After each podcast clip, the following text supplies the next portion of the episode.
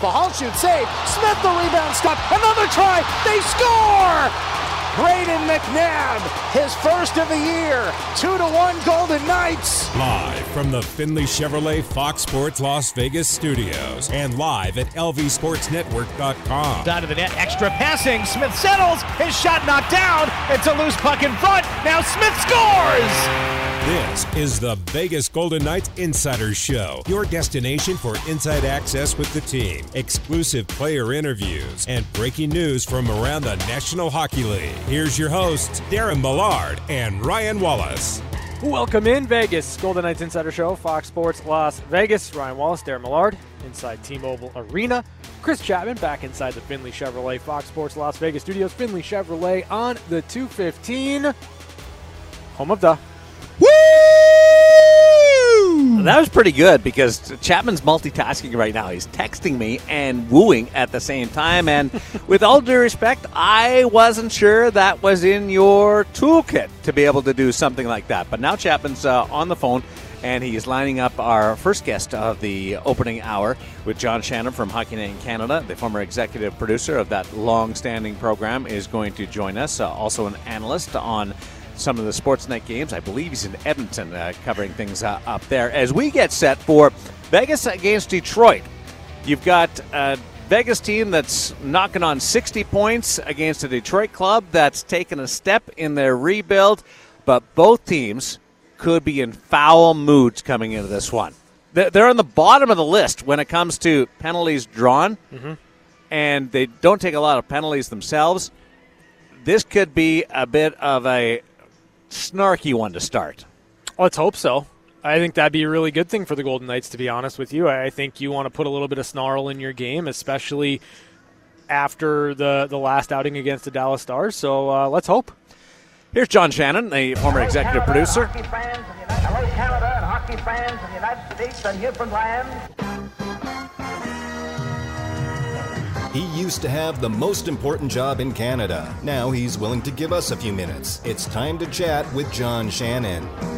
And thank you for taking the time for uh, us today on the VGK Insider Show, Mr. Shannon. Uh, are are you one that believes in the dog days of a hockey season? Right now, here Yeah. we are. This is it. So that's a You know, yes. the holiday the holidays are over. Particularly now that teams look at that nine day All Star break as something else. They're starting to hear discussions about trade deadline. Players' heads are spinning. Sometimes the games are the last thing they think about. because we've seen some odd results. Uh, Vegas is trying to stop a, a run of uh, two losses in a row. They haven't lost three in, in a row all season, so they'd love to get in front of that. Uh, Detroit's on the bad side of it. Last night, uh, Calgary got filled in in their game. There's there's some results that I thought would uh, go the other way, and it, instead it's been flipped. The other thing that's amazing, Darren, is that uh, home ice doesn't really seem to mean that much No. anymore in certain cities. You know, I, I'm I'm in Edmonton today, and the Oilers have actually lost more at home than won. And and uh, and and you talk about Calgary losing at home last night after Colorado, who seemed to be appearing to get back on their horse, are playing pretty well. They came in there and just destroyed them in the first twenty minutes. Uh, when you start looking at trade deadline, do you have a date or a time period where you really start zeroing in on what's going to happen on, on March 6th, I believe it is? March third, March 3rd, Friday, okay. March third. Um, I'll, I'll tell you what. I, I, I think it's different for different teams. Uh, I'm not sure when uh, Kelly is having his uh, amateur and pro scouting meetings. Now, I, here's actually I have a question for you. Everybody I know in hockey towns go south to warm weather for meetings. Now, the Winnipeg Jets are in Fort Lauderdale. Edmonton Oilers are in Vegas. Yep. Like, does, Ve- does Vegas go to like Brandon or Dauphin or where do they go? Well, Dauphin would be a great choice. Cruise up and down that strip, uh, but no, it's it's here. Uh, amateur meetings were last week, I believe, and I think the the pro guys are in town right now, so they get the best of both worlds because it's great for the scouts. Think about this: they get to watch the big club, they get to watch the Henderson Silver Knights, and they get to have their meetings all in the same week. and does Kelly get them tee times? Uh, I, I don't think Kelly makes any tee times for anybody other than Kelly. That's Oh, just, that, No, that's just but- what I'm so, guessing. So now there's lots of teams that are finished their amateur stuff and are going to do pro meetings next year. Next week. So I, I think what we're talking about is, and we're still, you know, six weeks away, six weeks away from the deadline. Uh, I, I think we're probably going to start hearing more rumblings and more discussion. Um, probably ten days from now, when all those pro meetings are over, uh, and then and then everybody's got to count their pennies and figure out where they are with the cap and where they are on LTIR. Uh, it's it's it's it's one of those fascinating times too that you wonder how many trades will be done with three with three teams in order to be able to you know spread the cap issues between clubs and what what what kind of deals will certain teams make to hold salary cap and will they be able to squeeze a few draft picks out of clubs? It's going to be interesting. You know, you've been around a long time when you notice that the trade deadline's on a different day. Like I, I automatically, I knew it was in that that wheelhouse, but I automatically went to the sixth because it's a Monday. It's always on a Monday, but this year it's on a a- Friday. uh, It's a Friday, yeah. It's a Friday, and there's last uh, as I, I think I checked it myself. I think it's uh, there's five games that night. yeah, that's a Oh, weird one it- too. it- that's going to be uh, that's going to be uh, hard to do, but uh, and it all all because it uh, it's so so many days from the end of the regular season. Yeah, formula. And as you know, that um, the regular season started uh, started later this year after Canadian Thanksgiving, so that forces it a little later, and then you you know subtract the dates, and you get to March the third. Tell everybody when Canadian Thanksgiving is, so uh, they know the round. Canadian Thanksgiving is the second Monday in October. There you go, Ryan. Yeah, harvests. I get it. Um, so, John, I, We only you- have we ha- we haven't done a very good job in our country when we have these big holidays. We only give ourselves one day, not two. and I've been I've been trying to talk to the prime minister to get two days at, at Thanksgiving, yeah. but he doesn't return my calls. I got a few things to say to him too if you get him on the phone. Yeah. He's got a better chance of talking to you than he does to me. I think. keep uh, keep lobbying for that for sure. Uh, so, like John, when you look at the Golden Knights, and and that's kind of where I want to center uh, this question when it comes to the trade deadline. Like, do you have an idea, or or do you have a, an inkling of what direction the Golden Knights are going to lean going into this trade deadline, and how much does maybe uncertainty on on a timeline for Mark Stone uh, factor into that? I think injuries always factor in. Um, and I think that when you look at any team, managers will sit here and say, well, like the Vegas core is pretty solid. You're not going to find anybody to replace a Mark Stone. So you're going to be working on the fringes. You're going to be working around. So you're going to find a depth forward here or there. You're going to find a seventh or eighth defenseman over there. And that's the one thing that the Knights have learned over the last couple of years with all the injuries uh, and the injuries that continue, I guess, with Martinez, uh, that uh, that you, you, you can always you get a defenseman. You can always add a defenseman, and that's an important part. You know, we, it's funny. We had uh, you know, Darren's buddy Kevin Cheveldayoff on our show today, and and he- he was explaining that you know they've got a plan, they've got a process, and two years ago the process went out the window the night before the deadline when one of their best defensemen got hurt, and then they're in panic mode in order to try to find a body that can fill in for that number one defenseman. So it, it as much as you can sit here and say, is there a plan here? Is there a plan there? It's a moving target. It's organic, and it changes almost every day. And I think that's what the managers have learned to live with, particularly in the cap world. I heard a uh, best from a hockey uh, manager three years ago uh, now, that uh, they said they plan for everything. They, they literally plan for everything in case an injury does happen, so they're on top of it. I don't know how much truth is into that, whether you can plan for everything, but it did make sense. Well, you know, you know, there are managers that when they, particularly on the pro scouting side, that when you deal with your pro scouts, you sit around the table on a regular basis and say, "Give me the three best players you think we could we could think about acquiring from your ten teams." And you, could you do it? Uh, could you do it on, on on ten teams in your conference or your division? And that's really the big challenge: is to be current and up to date. Because the one thing I, I think and this is particularly on Darren, you would appreciate this. There's a lot of us that watch a lot of hockey games. Um, you know, I, I, I I think I probably watch six to seven hundred hockey games a year. But managers don't watch six to seven hundred hockey games. They're too concerned about their own team. Right. And so they have to rely on their scouts, their pro scouts. They have to rely on uh, outside voices. Some guys have people they trust that can phone and and say, "Hey, what about this guy? How do we manage? What do you think of this guy?" And that that becomes a real challenge for a, a manager who thinks he saw a kid and liked him when he was in junior or in a world championship, and then hasn't seen him play since because he's not seen him play as an NHLer. Uh, that was a good answer that you got from Cheveldayoff because I've talked to him before, and he hasn't admitted to me that his name's Kevin. He, he keeps his cards so close to the vest. The only thing that, that I will say to him is he got me through grade 12 math at Crocus Plains High School in Mr. Krislovich's class. He let me look over his shoulder uh, whenever I could. And everybody in the room knew that I was cheating off him, but they just wanted to get me the hell out of that class.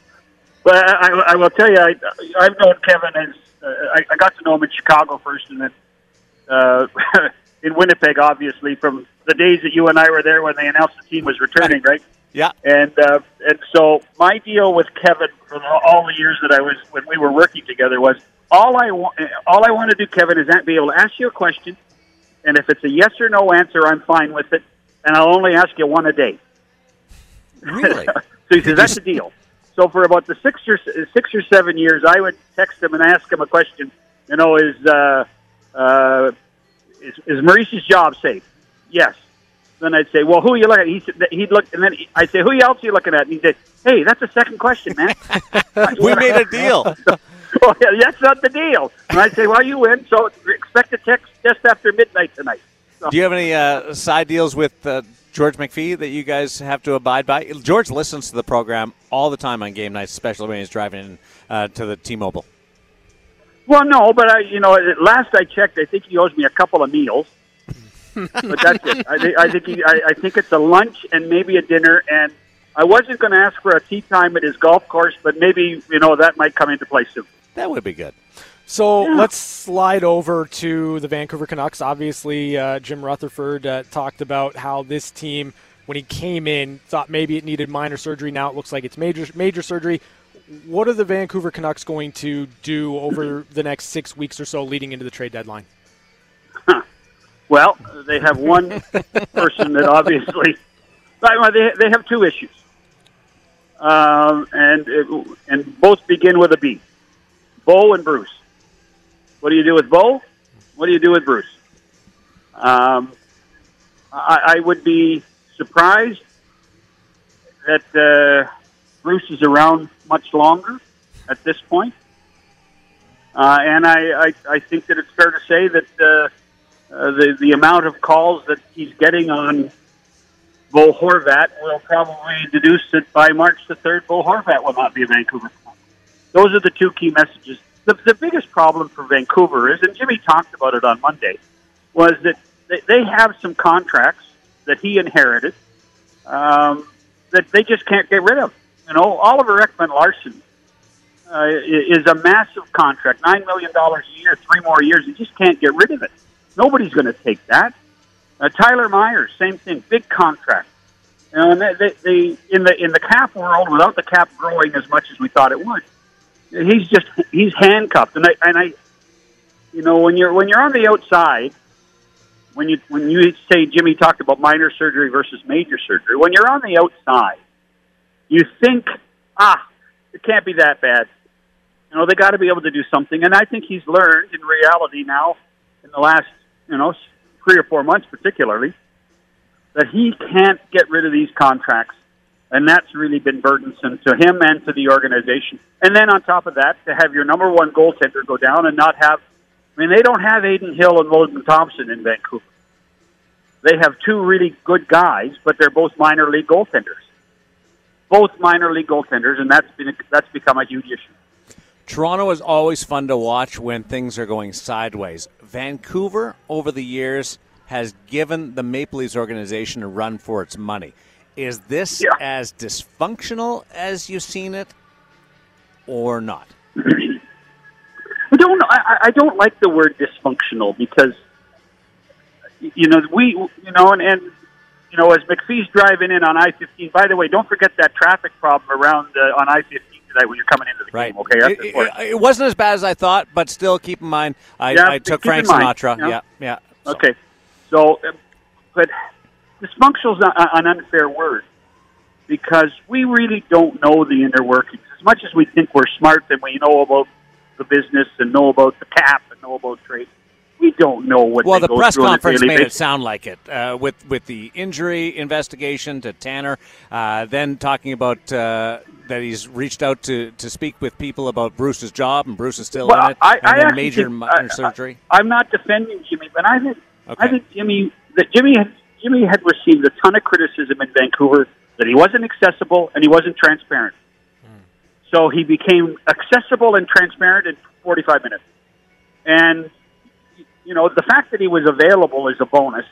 You don't have to agree with anything he says, but he did say it. And how he runs his business is different the way you and I would run our business. Um, you know, I did I agree with everything he said? No, I don't. You know, I don't. Do I think it's fair to Bruce? No, I don't.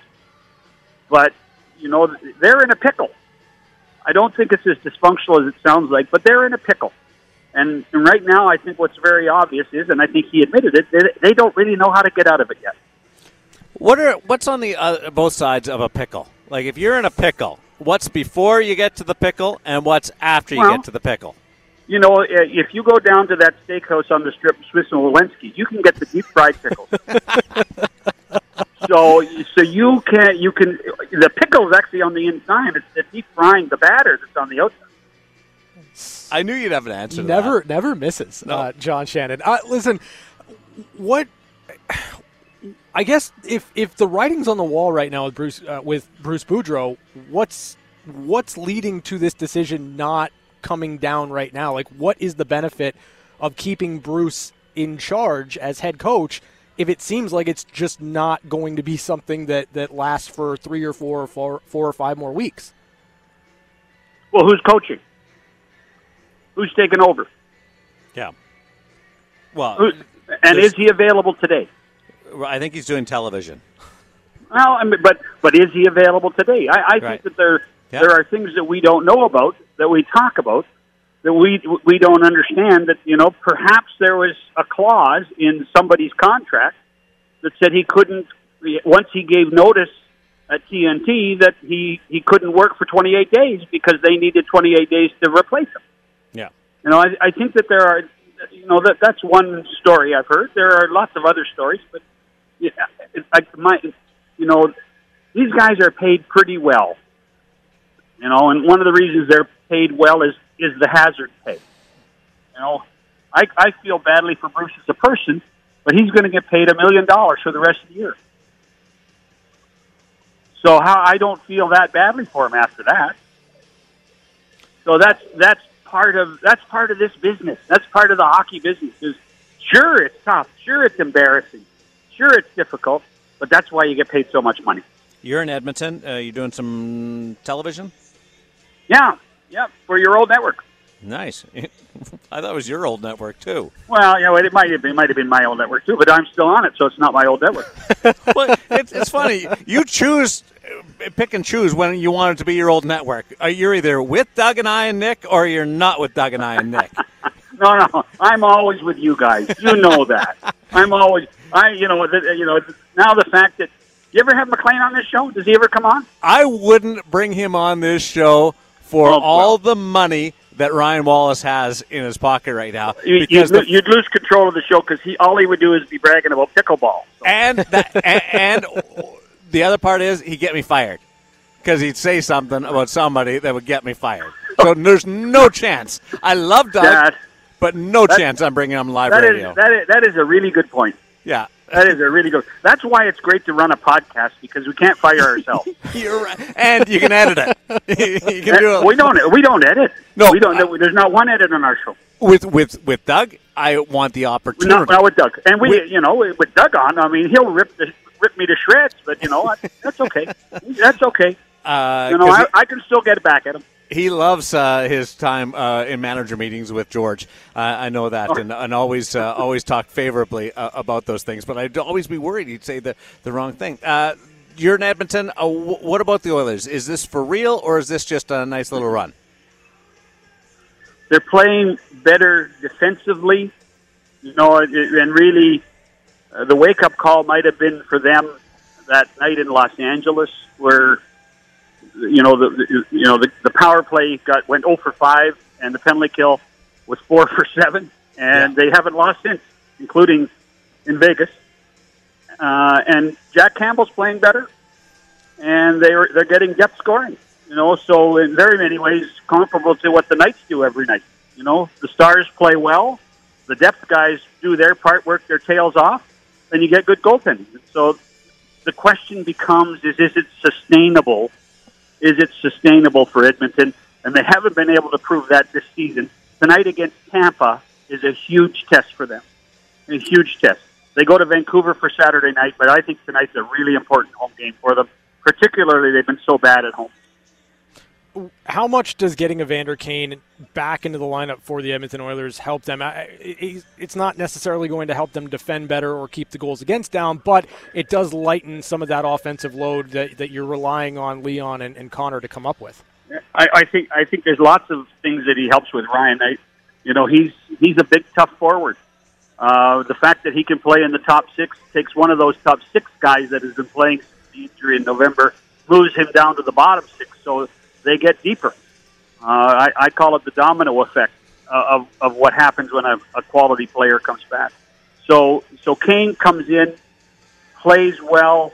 His timing is still off. It's going to take him a couple of weeks to get his hands back, but he's in great shape. So I, I think he'll make a huge difference.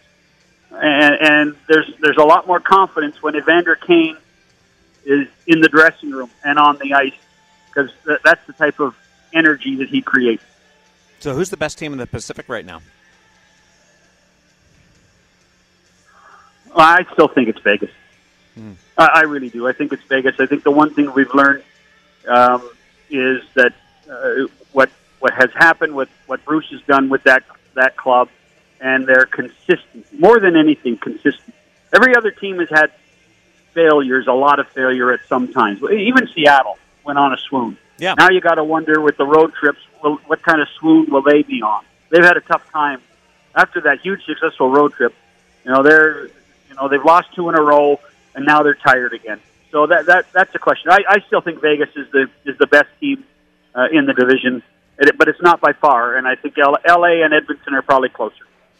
Uh, John Shannon is with us. How long will it take you to shake off the rust and get back into midseason form on the panel in Edmonton? Well, I, I was unaware that we had to do them live. I thought we were going to tape them all. But uh, no, okay, I, they're up three two. Do my, the panel this after this. Game in three days. This is my second game in three days. Kane and I returned the same night, so we're ready. Oh, did you? Yeah. Was there a welcome back was, video for you? I was I, I was here for the Kraken. boy. Yeah. I, I, think the the Kraken are a fun team to watch, and I, I love the, the way that they're building through uh, yeah. offense yeah. right now.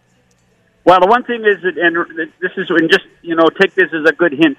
The one thing Ronnie Francis laments is we don't have a superstar. We don't have that big gun, and so will he try to go get a big gun at the deadline? Do you think he does?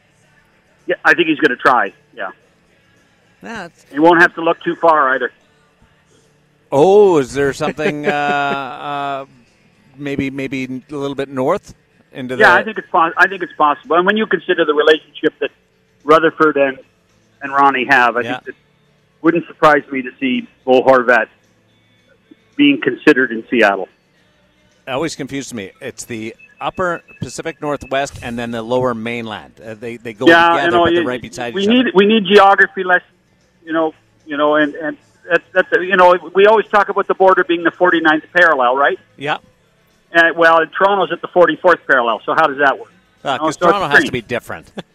uh, you know, hey, have fun tonight. Uh, say hi to my buddy Gene Principe. I will. Gene's always a pleasure to work with, and uh, hello, George. good. There's John Shannon, the former executive producer of Hockey Night in Canada. I, I like what he said about the fact that Vegas and the consistency part we mentioned right off the top of the show, trying to avoid losing three in a row for the first time. Mm-hmm. That right now the the longest bump, because you can't call it a skid. The longest bump is two straight losses. That says something. Yeah, I mean, it, it certainly goes a long way into where the Golden Knights are at right now in, in the standings. And, you know, you, you have to be able to prevent stretches where you're not playing well uh, from bleeding into three, four, five games in a row. And I think for the Golden Knights, obviously they've done a really good job of that.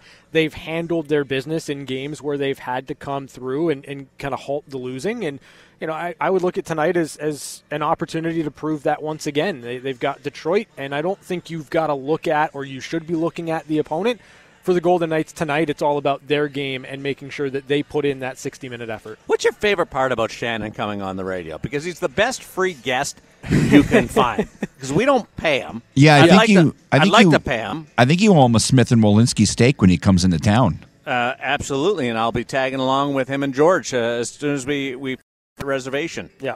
Uh, my favorite part of, of having John on is is you know obviously whenever he decides to poke and prod at you, that's that's a, a certainly a highlight for me. But that's the, selfish. The the depth of knowledge, like the the fact that John goes in depth, he starts to to kind of break things down. And you know, listen, I've I've been critical in terms of Bruce Boudreau, right? If you're going to make a decision, make a decision because I feel like that's the fair and right thing to do. But in my in my mind, I'm not thinking about clauses or other things that might be at play that are preventing the Vancouver Canucks from moving on. So uh, the different perspective from being around the game as long as he has, I think that's one of the things he brings to the table that maybe a lot of people aren't thinking of. And people like telling John stuff. Yeah, that, well, that's one of his great attributes, and and I mean that as a as a compliment. There's people in our business that managers, coaches, players will not say anything to. Mm-hmm. There's others where there's a level of trust where you will share. And you know, if it does get out, it'll get out at the right time. So, on top of his layered level of knowledge that goes back to when he was a runner at Hockey Night in Canada, grabbing people for intermission interviews, uh, to running the place, and now uh, as an analyst, he's reinvented himself several times. He's got that to fall back on, and and managers and coaches still do tell him stuff with a, a, level of trust there. Yeah, and he's always entertaining, right? Like that's the one thing that, that I think you you look at with John Shannon every single time he comes on our program. There's always a nugget. There's always something that he leaves you with beyond the information that's funny, that's fun, um, and usually it's at your expense. So, so, again, evolve or die. Yes, is the name of his book. Mm-hmm. Uh, order it on Amazon. We have to be building some sales here. I would imagine. Have you guys ordered one yet? Yes. Okay. Chapman, have you ordered your Evolve or Die? Well, no, because I thought you said you were going to get me and Ryan copies of it. Because you Theron, wanted a free Theron, one. Theron. You wanted a free one. That's what you Well, wanted no, to do. I mean, you- That's Chapman, not gonna, Chapman. He's coming on here for free. We're not paying him. The least you can do is shell out twenty bucks Well, and buy uh, his book. Yeah, but but I, I would have, but you said that you were going to get us Okay. free free copies. So I'll give so you. I'll I give was you one story for free. Okay. no, I don't, But- no, no, no. but- Don't give us anything for but free. You, but you gotta you gotta buy the book. don't don't okay. tell us anything for free. Don't know. You're not getting out of buying his book. I'm giving you this, this story for free, and then you're to go buy the buy the book. So when he's a runner, uh, way back in late '70s, early '80s, uh, it's right in that window. Mike Palmateer. Do you guys remember Mike Palmateer? Awesome southpaw goaltender, uh, amazing star of the Toronto Maple Leafs, one of the most famous players of that era with the Toronto Maple Leafs, and he was spectacular. And he reinvented. You talk about uh, athletic. That, that was Mike Palmateer. He would do anything except basically stay on his feet uh, to stop the puck. Anyway, Mike was a bit uh, bristly at, at times.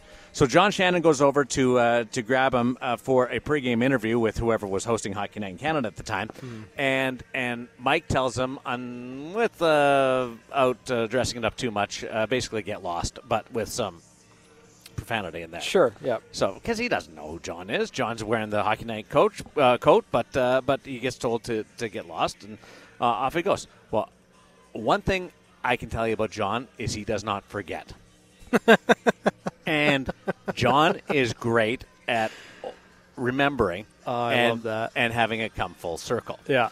So one day he's sitting in his office. Uh, this is the first go around when he's executive producer of Hockey Night in Canada, Mm-hmm. and his phone rings, and he is the top cheese in Canadian sports television right now. Mm-hmm. Like the Olympic producer, the executive producer isn't as big as, as being the executive producer of Hockey Night in Canada for the CBC. And he's like, John Shannon. He picks up the phone, and it's uh, this boy. Hey, John, uh, I don't remember. It's uh, Mike Palmateer phoning. I've been uh, I've been uh, thinking about this, and a lot of people have told me that I'd be really. And I'm paraphrasing this uh, story. A lot of people have told me I'd be really good at uh, at doing some uh, some television work, some commentary. Uh, I think this would be be great, and I'm I'm kind of looking to see if there's uh, any opportunities. And Chapman, uh, I swear on my life, this is what happens because I trust John. John says, "Well, uh, Mike, I'm," uh, and this is full. It's beautifully phrased and not an ounce of temper tantrum. John, uh, uh, John says to him, uh, "Mike, I'm going to tell you exactly what you told me uh, back in uh, 1981. Go uh, uh, yourself," and hangs up the phone. So that, that, that that's like 25 years later and a lifetime ago. Yeah. And it's like boop, doom, gone. And I love that part of it It's fantastic. because you're either friendly on the way up, and then you hit a lot of branches on the way down, or I don't know what the phrase is. You're you're a jerk on the way up, and then you fall flat in your face on the way down. I probably screwed that up somehow, but I think it's very important how you you treat people. Hundred percent. Uh, Chapman now buy his book.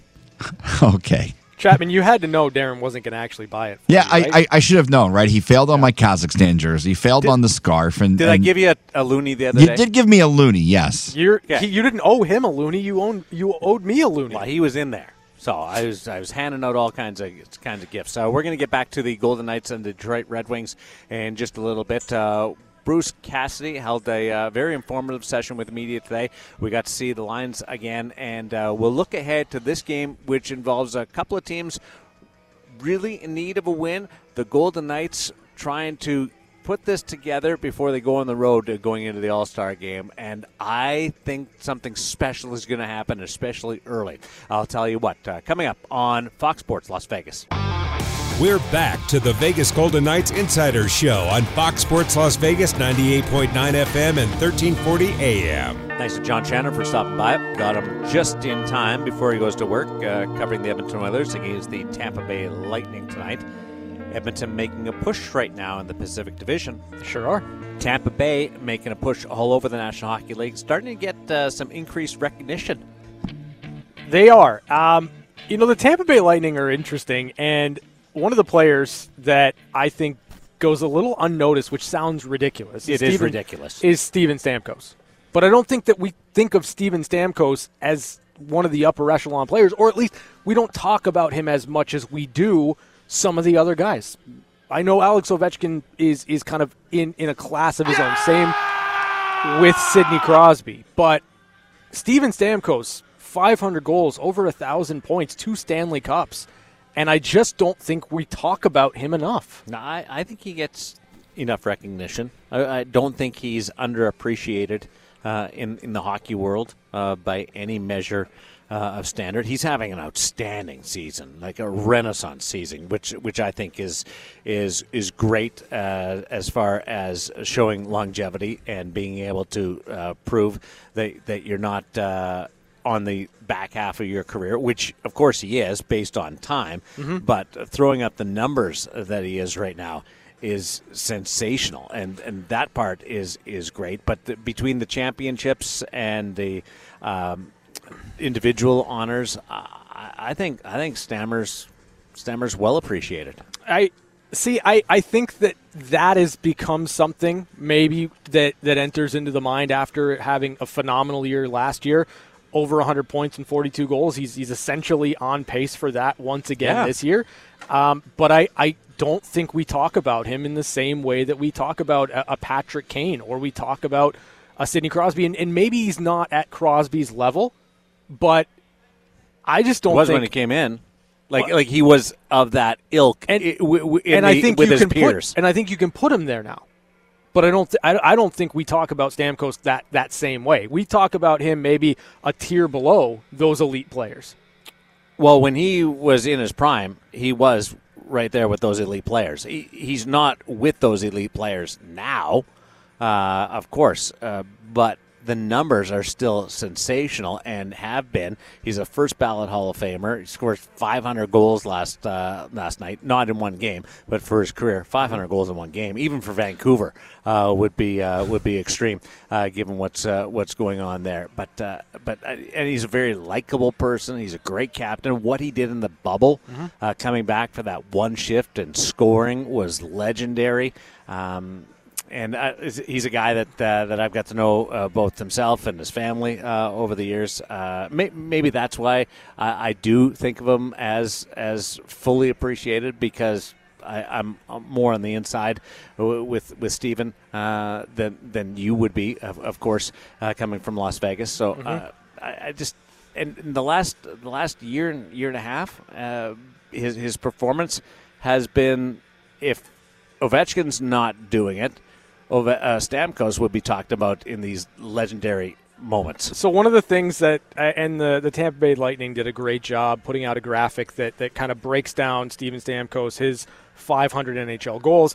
One of the things that I, I thought was just fascinating is Martin St. Louis is still assisted on the greatest percentage of Stamkos's goals all this time later, and it's it's by degrees, right? 12.2 percent of Steven Stamkos's goals Martin St. Louis, Nikita Kucherov just behind it at 12%. But uh, it goes to show you how prolific Stamkos was alongside St. Louis and how he's been able to kind of continue that over the course of his career. And just the, the fact that Stamkos, again, follows up a career year last year. And he's on pace for it right now, too. Like, it, it's fantastic stuff. Steven Stamkos, when he broke in, Mm-hmm. it was at a weird time in Tampa Bay Lightning history. Yeah. They had new owners. Uh, my buddy Brian Lawton was part of the management group there. And I believe, and I can't say this for certain, but I believe his first coach was Barry Melrose. That sounds right. And then Rick Tocchet took over Mm-hmm. because I think Barry lasted 12 games or 15 games or something like that. And then Tocchet took over and, and kind of settled things out. And they, they, they didn't they didn't become the true Tampa Bay Lightning uh, until Jon Cooper uh, took over, uh, and there was a coach in between uh, Cooper and and Tocchet. But uh, there was there was some trials and and uh, turns and twists all, along the way with that franchise with Steven Stamkos and the handling of Steven Stamkos early on because he came out a junior all world shooter. Uh, we know what he can do basically in the same spot as, as Alexander Ovechkin. Uh, but it, it was uh, it wasn't uh, instant perfect success and then he had some injury problems along the way and and hadn't won so he I think he's had to battle through as much as any other superstar has had to do I think you're you've said it perfectly. He's overcome more to becoming this player, to be this guy, than I think a lot of other players had to go through. You, just a note: Barry Melrose was his first coach in the NHL. Barry lasted 16 games with the Tampa Bay Lightning that year. I was in Vancouver uh, on a road trip that was covering the Pittsburgh Penguins and Sidney Crosby. We called it Route 87 as they went through Western Canada, and uh, I got word that there were some rumblings going on. So I was uh, I was on the phone with Brian Lawton. Breaking that story uh, at the time that Barry Melrose was out uh, as as head coach, and uh, I was working with Lots. Talk about uh, relationships that you have. Uh, I was working with Lots on on how to phrase it when I did uh, put it out there, and there's a couple other people obviously uh, hot in the story as well. Uh, but trying to move it along, and Barry Melrose, that was the first coaching job that he had in the National Hockey League for a while. Yeah. and they took a chance on him, and it obviously didn't work. But Barry's still a personality, and, and uh, I love talking to him. But uh, it, it did prove that the coaching uh, carousel or bus had moved past him uh, at that time, the way he was working on it. But that that's what I remember about that uh, is sitting in, in downtown Vancouver on the phone with, with Lots. Do you ever miss that aspect of your job? Uh, no, no. Uh, that uh, it's fun. There's adrenaline in breaking stories and being hot on news. I, I will give you that. yeah, But it's stressful. Yeah. like, it is really stressful when you're okay. There's there's two sides of it. There's one you're sitting on something and you're working it and you got a relationship with somebody, but out of respect for them, or you need one more little piece of information, you can't get it out. Mm-hmm. So in that case, you're worried that somebody else is going to break it. sure. So you're on pins and needles doing that. Uh, the the other part is if you break something, what if you're wrong? Right. And I and I had a couple where I was wrong, or I wasn't supposed to put it out, and and the uh, league executive with the team wasn't very happy at, with me and phoned and yelled at me, and and you get through that, and you got to own it, you got to eat it. But but putting something out there is so stressful. Yeah. And, and I'm not making a joke by by any connotation here. It is super stressful, and the the one of the best things you find this hard to believe. One of the best things ever is when somebody confirms it Yeah. or, or sends out the same report, and you're like, "Oh, thank goodness I'm right. thank goodness uh, that that coaching change actually happened, or uh, that trade actually uh, went down." And the other part is, I can sleep. I don't. Yeah. I don't need my phone right beside me. Like Dregs, uh, what Darren Dreger TSN goes through, my my good buddy, uh, and we've been through everything together uh, from our early 20s working together in in Brandon. Uh, what he has to go through daily in working those phones and up to the trade deadline, but it's not even just the trade deadline window. What he has to go through in hunting down information and different things that are happening in around teams, it's exhausting. So I, I, I have the best job in the world right now. Yeah. Uh, and part of that is I don't have to break any news. Uh, that that is part. And here's people like telling me stuff now because they know I don't break news anymore. You're not going to do anything I, with it. Yeah. I, I don't have uh, really an avenue. I'm not going to put it on Twitter. I'm not going to. I'll, I'll maybe chime in the odd time uh, on on that site uh, on social media, but I, I'm not going to break news. That's that's my. I, I like interviewing people, and and the more the people realize that I'm not in that same uh, sphere. Mm-hmm. They, they, I, I get told way more than I ever did before. do, do you? So you feel like you're maybe more plugged in now? Oh, I, no, not plugged in, but I'm just voluntarily told. I don't have to work for it. like I knew stuff before, Sure. but I was working my butt off. Yeah, that's to do it. fascinating. Now it comes to me, Yeah. and it's way easier, and I don't have to go through the stress to do it. Do you ever have moments where you hear something and, and your initial reaction is, Oh, yeah. oh, Totally. I want to do something with this. Totally. Yeah. Yesterday, I had Really? something. Uh, I got something. It, it hasn't come out yet. Sure.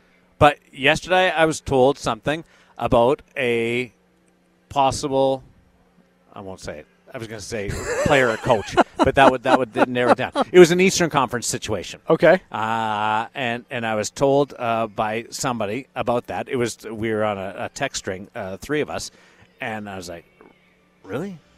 Well, I could, nah." But but I was I, I know something's happening. Mm-hmm. I just I would love to be able to tell our audience uh, about it, but it wouldn't it wouldn't do me any good because I wouldn't be told stuff. It would ru- ruin relationships. But yeah, there's there's stuff happening all the time. It's fun. It's fun when people tell you stuff. It's even better when they trust you. Ew. You've built up a lot of relationships there. Yeah, I've destroyed a few too. Oh, there you go. Yeah, just a couple. Oh, getting yelled at. Oh my goodness. So, yeah, like what's what's the what's the Brian uh, Burke yelled at me one time. I'll, I'll tell this story uh, when we come back. Okay. Okay, I'll yeah. tell you the Brian Yeah. Burke getting uh, yelling at me, and it, it wasn't even about anything I reported. It's about something I wanted to report, and uh, I'll tell you about that as we continue on Fox Sports Las Vegas. Detroit against Vegas coming up. Vegas can even its record on this homestand, and we'll give you some uh, lineup information as well as Bruce Cassidy's uh, meeting with the media, a little bit of insight what to expect this evening on Fox Sports Las Vegas. This is the VGK Insider Show on Fox Sports Las Vegas, 98.9 FM and 1340 AM. Now back to Darren Millard and Ryan Wallace. It's a great night to be scoreboard watching. There's a lot going on around the National Hockey League, uh, both individually and team performance wise. We'll get into it on one timers news notes from around the National Hockey League. Let me tell you a story, Chappie.